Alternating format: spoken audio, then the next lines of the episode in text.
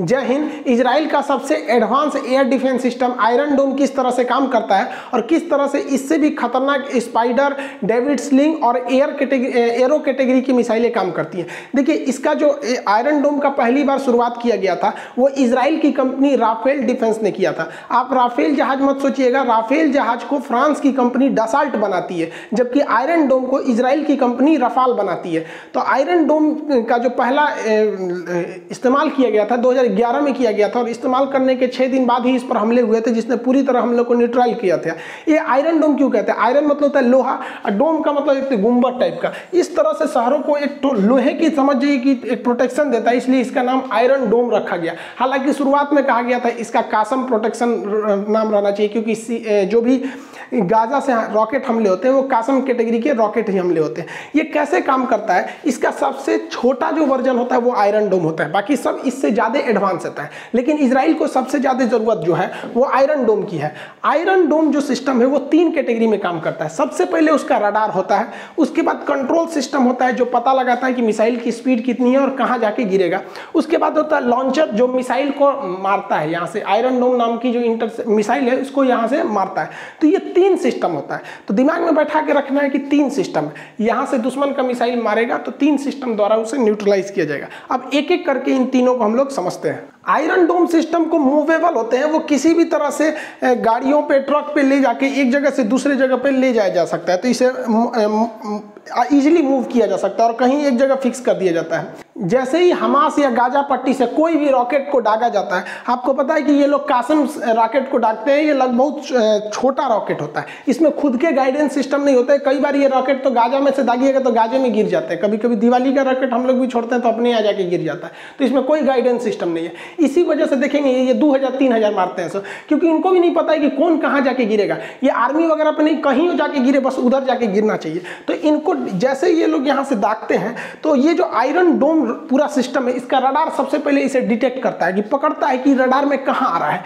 और radar signal से जब उसको पकड़ लिया जाता है, इस रडार से ये रडार को इजीली मूव कराया जा सकता है एक जगह से दूसरे जगह पे। इस आयरन डोम का रडार जो होता है वो दुश्मन को पकड़ लेता है। ये आयरन डोम का रडार है, ये दुश्मन के आते हुए मिसाइल या किसी भी हमले को डिटेक्ट कर देगा और ये डिटेक्ट करने के बाद पूरा कैलकुलेशन कर लेगा कितनी स्पीड में आ रहा है, और ये कमांड सेंटर को भेज देगा। कमांड सेंटर का डिसाइड करेगा कि इसको मार के गिराना है कि नहीं, ये इंटरसेप्टर मिसाइल से इसे मार के गिरा देगा। रडार पकड़ने के बाद ये रडार इसको भेज देती है कंट्रोल सिस्टम को। कंट्रोल सिस्टम जो होता है ये एक पूरी तरह से इसके अंदर बैठे रहते हैं लोग, जो मैनुअली भी कंट्रोल करते हैं, ऑटोमेटिक भी कंट्रोल हो सकता है। तो यहाँ भेजा जाता है, यहाँ पे ये लोग डिसाइड करते हैं कि ये रॉकेट कहाँ जाके गिरने वाला है, क्या इससे कोई बढ़िया चीज़ नुकसान होगी या किसी आदमी का लॉस हो सकता है या कोई इंडस्ट्रियल एरिया डिस्ट्रॉय हो सकती है, तब ये मिसाइल को लॉन्च करने का ऑर्डर देंगे। या ऑटोमेटिक भी लगा के छोड़ देंगे तो वो भी दिखा देगा कि प्रोटेक्टेड एरिया में गिरेगा कि नॉन प्रोटेक्टेड एरिया। जैसे इसराइल का ज़्यादातर भूमि पथरीला है, पानी की किल्लत है। अब जैसे ये वाले एरिया में कोई नहीं रह रहा है, यहाँ पर कोई नहीं रह रहा है, ये वाला एरिया में यहाँ के शहर बसे हुए हैं, तो जो रडार है वो सिग्नल भेजेगा कंट्रोल यूनिट को और बताएगा कि ये जो आपका रॉकेट है ये यहाँ पर गिरने वाला है। तो कंट्रोल यूनिट कहेगा भाई गिरने वाला है तो गिरने दो ना, वहाँ कोई रहता ही नहीं है। इसीलिए सायरन बजता है जब आयरन डोम किसी रॉकेट को पकड़ता है, कि मतलब आप प्रोटेक्टेड एरिया में आ जाइए। तो कोई इधर उधर रह रहा होगा तो उसको बता दिया जाएगा इधर आओ, सोच रहा खोपड़िए पे गिर जाएगा। तुरंत मेन सिस्टम होता है इस इंटरसेप्टर का, जिसे हम बैटरी कहते हैं। बैटरी जो होती है मिसाइलों की एक ग्रुप होती है जिसको झोंपा कहते हैं, बैटरी।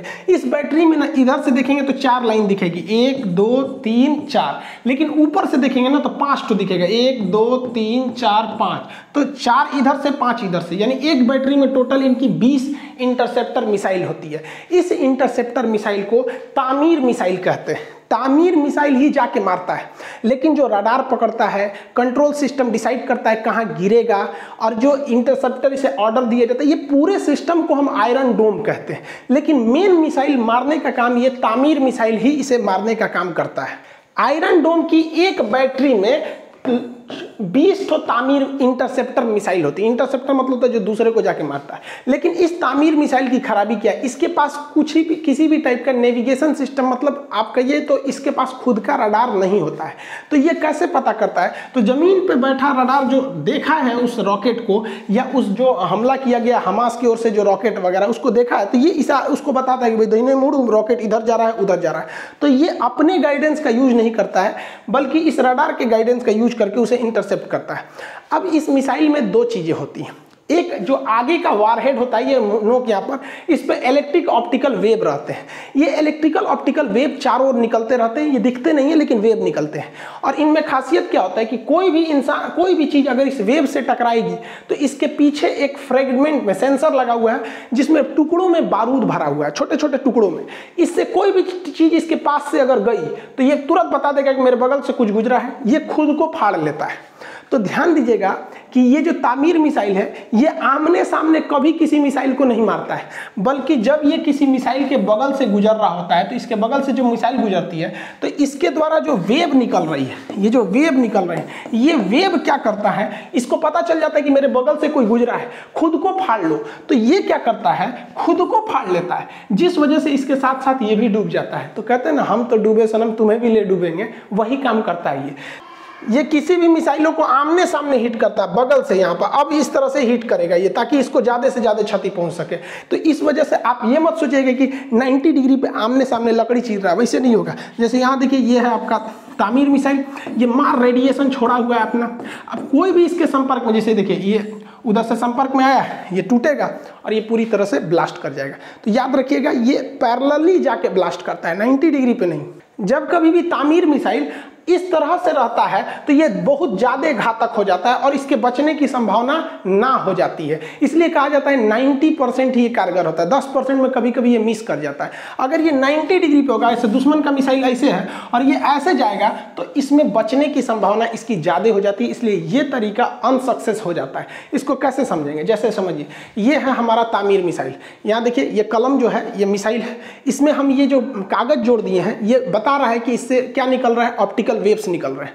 अब कोई भी मिसाइल इसके बगल से गुजरेगा तो इस ऑप्टिकल वेव से टकरा जाएगा, और जैसे टकराएगा इससे तो ब्लास्ट हो जाएगा। लेकिन अगर कोई 90 डिग्री सामने से निकल गया तो इस ऑप्टिकल वेव से वो नहीं टकरा पाएगा, जिस वजह से उसके बचने की संभावना ज़्यादा हो जाती है। इस वजह से ही 90 डिग्री पर जब भी कोई मिसाइल आती है, जैसे यहाँ से आया और ये इधर गया, तो ये 90 डिग्री ये आमने सामने होता है तो बहुत कम चांसेज है। कभी कभी तो दो दो मिसाइल सामने से ही जाती है और दोनों 90 डिग्री पर रहती है, तो ये दोनों निकल जाते हैं सब वहाँ पर। इजराइल ने इसमें सुधार किया और क्या किया, इस मिसाइल में विंग्स वगैरह को और एडवांस किया, जिससे कि ये अपनी दिशा बदल ले, और अगर मिसाइल एक बार मिस कर जाता है तो ये दिशा बदल के उसको पीछे से आके, रडार उसको कहता है अरे पीछे से चोटिया, उसको चोटिया, तो पीछे से जाके ससुरा उसको चोटिया के मार देता है, उसको पिछवा से मार देता है उसको। यानी एक बार मिस हो गया कोई दिक्कत नहीं, लौट के आएगा फिर मारेगा, दौड़ा दौड़ा के मारता है, बहुत खतरनाक है ये तामीर मिसाइल। याद रखिएगा, आयरन डोम और तामीर मिसाइल में अंतर है यहाँ पर।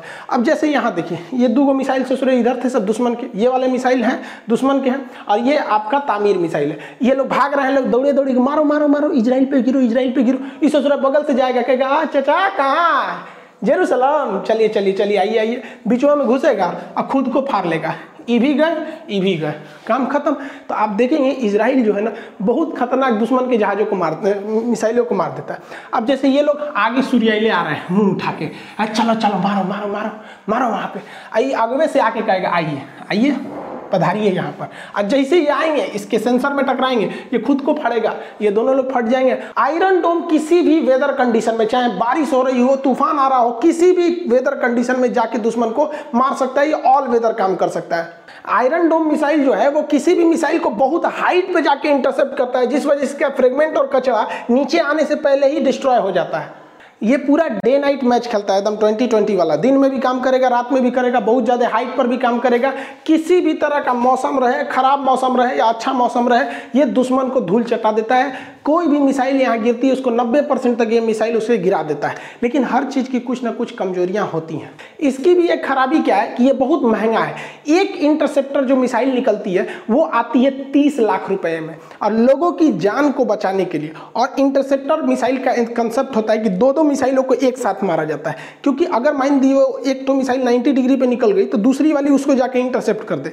तो अगर हमास एक ठो कासिम राकेट मारता है तो हमास का एक कासिम राकेट आता है 3 लाख में, और इनका एक इंटरसेप्टर आता है 30 लाख रुपया में, और दो छोड़ना पड़ता है, यानी उनके 3 लाख के लिए इनको 60 लाख रुपया खर्चा करना पड़ता है। लेकिन इन लोग की जान की अहमियत है, इन लोग की संख्या भी बहुत कम है, और इन लोग के पैसा की कोई कमी नहीं है, और हमास वगैरह के पास फंडिंग डायरेक्ट नहीं आती है, इधर उधर से इलीगली तरीके से छुपा के ही फंडिंग आती है। तो पहला इसका कॉस्ट बहुत खतरनाक है, लेकिन इसराइल ने इस कॉस्ट का भी काट निकाल लिया है, आगे समझाएंगे। दूसरा, इसका एक सेचुरेशन पॉइंट होता है।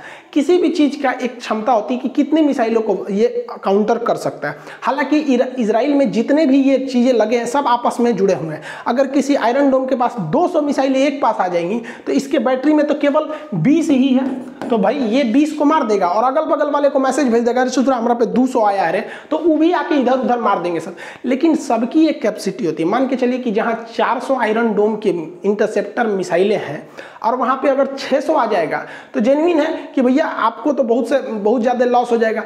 तो इसी वजह से कुछ कुछ गिर जाते हैं। तो इस बार देखे होंगे इसराइल को भी अच्छा खासा लॉस हुआ है, और हमास को लड़ाई में तो ज़्यादा लॉस हमेशा फिलिस्तीन और हमास को होता है, क्योंकि ये लोग काफ़ी ज़्यादा एडवांस है। अत्यधिक खर्चीला होने के कारण इसराइल इसके नए टेक्नोलॉजी पर काम कर रहा है, जिसमें ये लेज़र बीम का यूज़ करेगा और इसका नाम रखेगा आयरन बीम। ये क्या करेगा, दुश्मन के जो भी रॉकेट वगैरह है उस पर ये मिसाइल ना मार के आयरन बीम मारेगा, एक तरह का लाइट हो जाएगा यहाँ पर। तो ये क्या है, इलेक्ट्रिक से जनरेट हो जाएगा, ये तो खर्चा होने वाला चीज़ नहीं है, एकदम पैसा कम हो जाएगा यहाँ पर। तो वही लगा देगा, दुश्मन का जहाज हवा में उड़ जाएगा एकदम। समझिए जिस तरह से भारत का काली किस तरह से अगर किसी चीज़ पे डायरेक्ट इंपैक्ट कर दे तो उसके सेल वगैरह को ख़राब कर सकता है, बाहरी कवर वगैरह को ख़राब कर सकता है, उसी तरह ये भी काम करेगा आयरन बीम। तो आयरन डोम जो कॉस्टली था उसका ये तोड़ है। अभी इस पर रिसर्च है, 2023 या 24 तक इसे इसराइल में शामिल कर लिया जाएगा।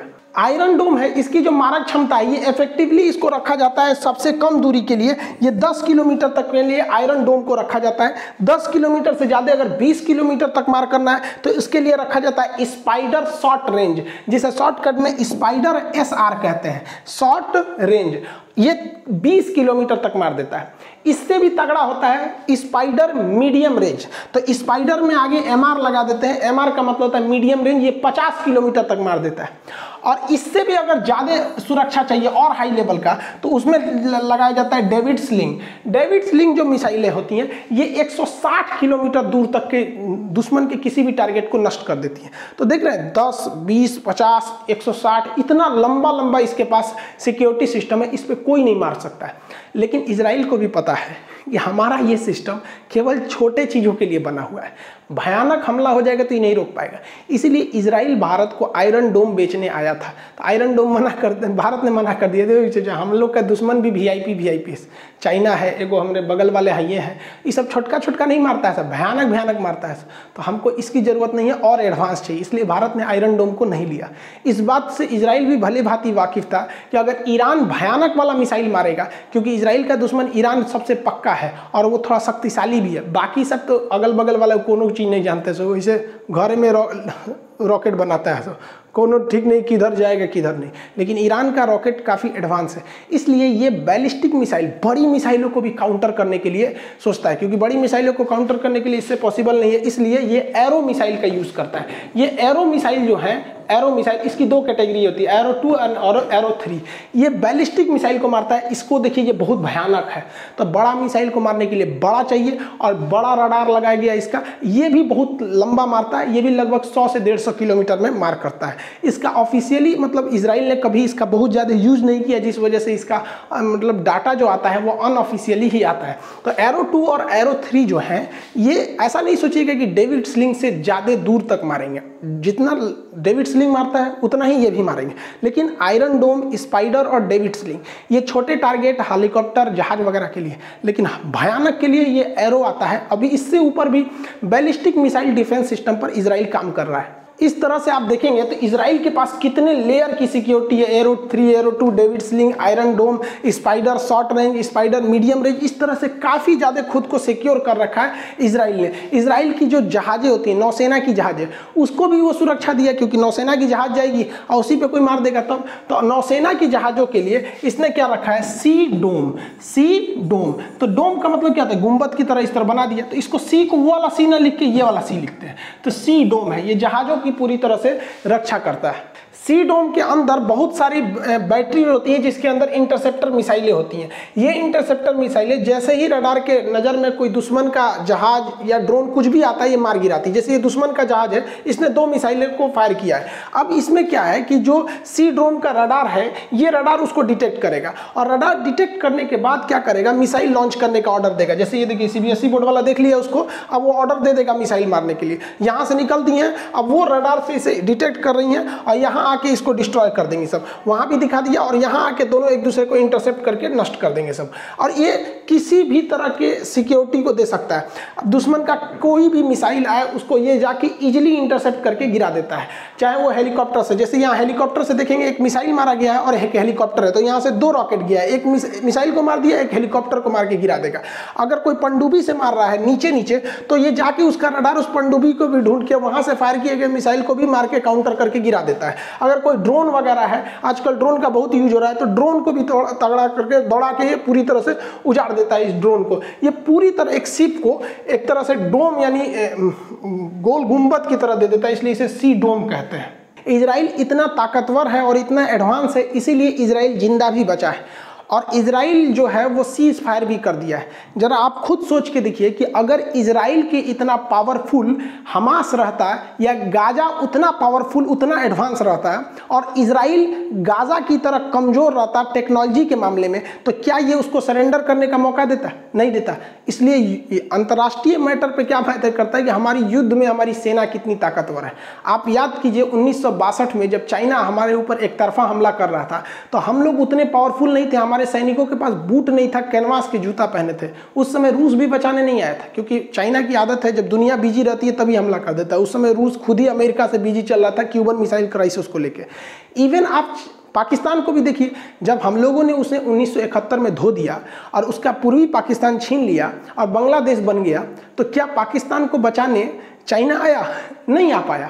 तो इसलिए सबको कहते हैं कि इंटरनेशनल मैटर पे खुद का टेक्नोलॉजी, खुद का पैसा, यही सब काम आता है। इसलिए भारत सरकार को भी चाहिए कि दूसरे देशों पर आत्मनिर्भर ना हो। दूसरे देशों पर अगर हम निर्भर रहेंगे तो दिक्कत हो जाएगा, हमें अपनी टेक्नोलॉजी पर आत्मनिर्भर होना पड़ेगा।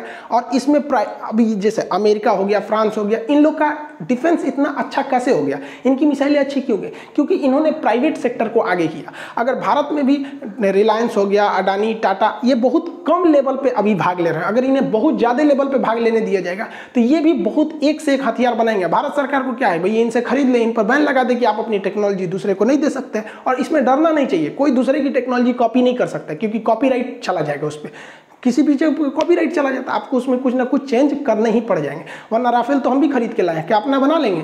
नहीं बना पाते हैं क्योंकि उसका ना मॉडल बना पाए, काफ़ी इस सब पे होता है। तो आई होप भारत सरकार को भी इस पे कदम बढ़ाना चाहिए और आने वाले 10-20 साल में हम भी अपने देश को देख सके कि एक शक्तिशाली देश के रूप में जो किसी भी विदेशी दबाव में काम न करे। आई होप आप इसे समझे होंगे। मिलेंगे नेक्स्ट क्लास में। जय हिंद।